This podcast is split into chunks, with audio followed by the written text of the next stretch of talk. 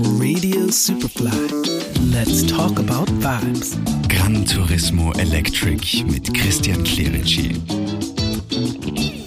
Katharina, Tourismus ist eine der tragenden Wirtschaftssäulen in Österreich. Inwieweit hat Mobilität Einfluss auf dieses Segment oder die Mobilitätswende, um das zu präzisieren?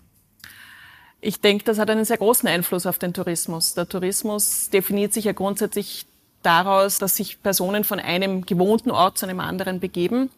Und was wir jetzt feststellen, ist, dass gerade in den urbanen Räumen, im städtischen Raum, äh, die Einheimischen aufgrund des großen öffentlichen Verkehrsangebotes, aufgrund der Sharing-Angebote, die zur Verfügung stehen, äh, sehr oft auf ihr eigenes Fahrzeug verzichten oder auch ähm, mehr zu Fuß gehen, mehr Radfahren äh, und so weiter, einfach auch mit, den, mit dem verstärkten Bewusstsein zur Nachhaltigkeit und das hat natürlich dann auch für die Tourismusregionen eine Auswirkung. In den städtischen etwas weniger, weil da gibt es natürlich bereits ein gutes Angebot, aber gerade für die ländlichen Regionen, die müssen sich sehr wohl jetzt überlegen, wie kann ich denn auch diese Gästegruppe, die ich natürlich sehr gerne haben möchte, äh, zu mir bekommen. Ja, und dann ist es schon auch Aufgabe der Touristiker, gemeinsam mit den Gemeinden und den Verkehrsanbietern hier Lösungen zu finden.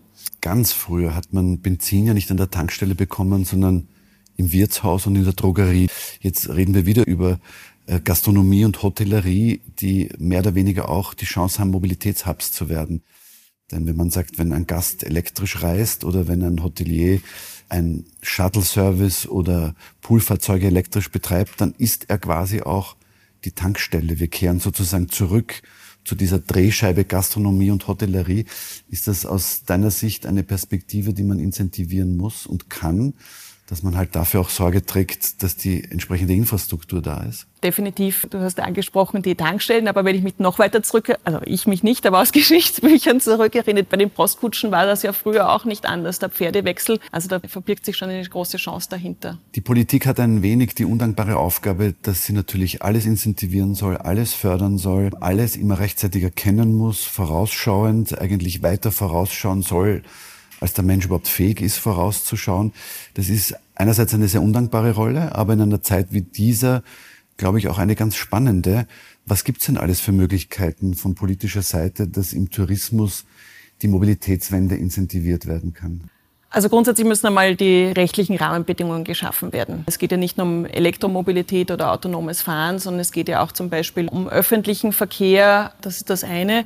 Äh, Förderungen sind natürlich schon auch attraktiv, äh, um zumindest einmal einen gewissen Start zu ermöglichen. Natürlich langfristig müssen sich die Projekte alle selber tragen. Also wir haben zum Beispiel seit vielen Jahren unterschiedlichste Förderangebote. Ein, ein sehr großes und sehr starkes ist das äh, Klimaaktiv Mobil Förderprogramm, wo es also auch speziell für den Tourismus eine Beratungs- und auch Förderschiene gibt, ähm, um hier das Mobilitätsmanagement einfach zu verbessern.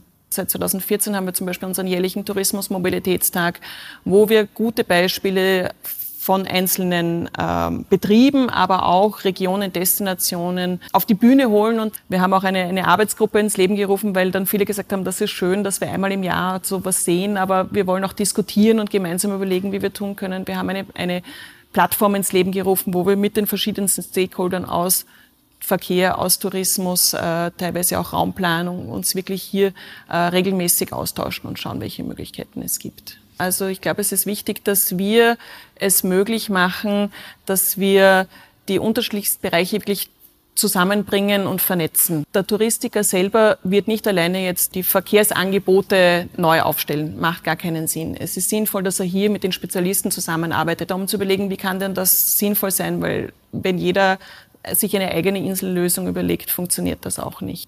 Was sind aus deiner Sicht die größten Herausforderungen, die es von politischer Seite zu bewältigen gibt? Weiter dranbleiben, das Bewusstsein zu bilden. Im Endeffekt muss aber eigentlich jeder ein bisschen seinen Beitrag leisten. Wir merken es bei den Gästen sehr stark, dass die das immer mehr verlangen, dass die hier immer mehr Interesse haben. Der Vorteil im Tourismus ist, dass im Urlaub bin ich ein bisschen entspannter. Da möchte ich vielleicht auch das eine oder andere ausprobieren. Also es kann auch wirklich äh, als Teaser dann für den Alltag gelten. Es beginnt sehr stark, äh, dass einzelne Betriebe vorangehen, dass ganze Regionen vorangehen. Auch wenn ich mir jetzt anschaue, äh, wie viele Regionen an, an Nachhaltigkeitszertifizierungen und so weiter interessiert sind. Und da ist natürlich das Thema Mobilität ein ganz, ganz wichtiges. Wir haben aber gerade im ländlichen Raum natürlich einfach aufgrund der fehlenden öffentlichen Verkehrsstruktur noch das Problem, dass hier ein sehr starkes Windschutzscheibendenken, sage ich einmal, ähm, vorhanden ist. Ja. Das heißt, die, die einheimische Bevölkerung weiß zum Teil gar nicht, welche Angebote es denn eigentlich rundherum gibt, wie ich mich alternativ bewegen kann. Ja. Äh, und da, glaube ich, braucht es noch viel mehr Information an die Betriebe, an die, an die Tourismusverbände, an die Gemeinden und so weiter. Was kann ich denn eigentlich überhaupt machen? Und dann natürlich der große, wichtige Schritt an die Gäste. Was gibt's denn eigentlich überhaupt? Da kann ich schon was anbieten. Da kann ich wirklich vielleicht nur selber mit meinem eigenen Fahrzeug hinfahren, aber dort brauche ich es dann eigentlich gar nicht mehr. Und noch besser wäre es natürlich, wenn Sie gar nicht mehr mit dem eigenen Fahrzeug kommen, ähm, sondern mit Sharing oder oder öffentlichen Verkehr und das nutzen. Und diese Information braucht es nicht erst bei der Buchung, die braucht es eigentlich schon viel früher.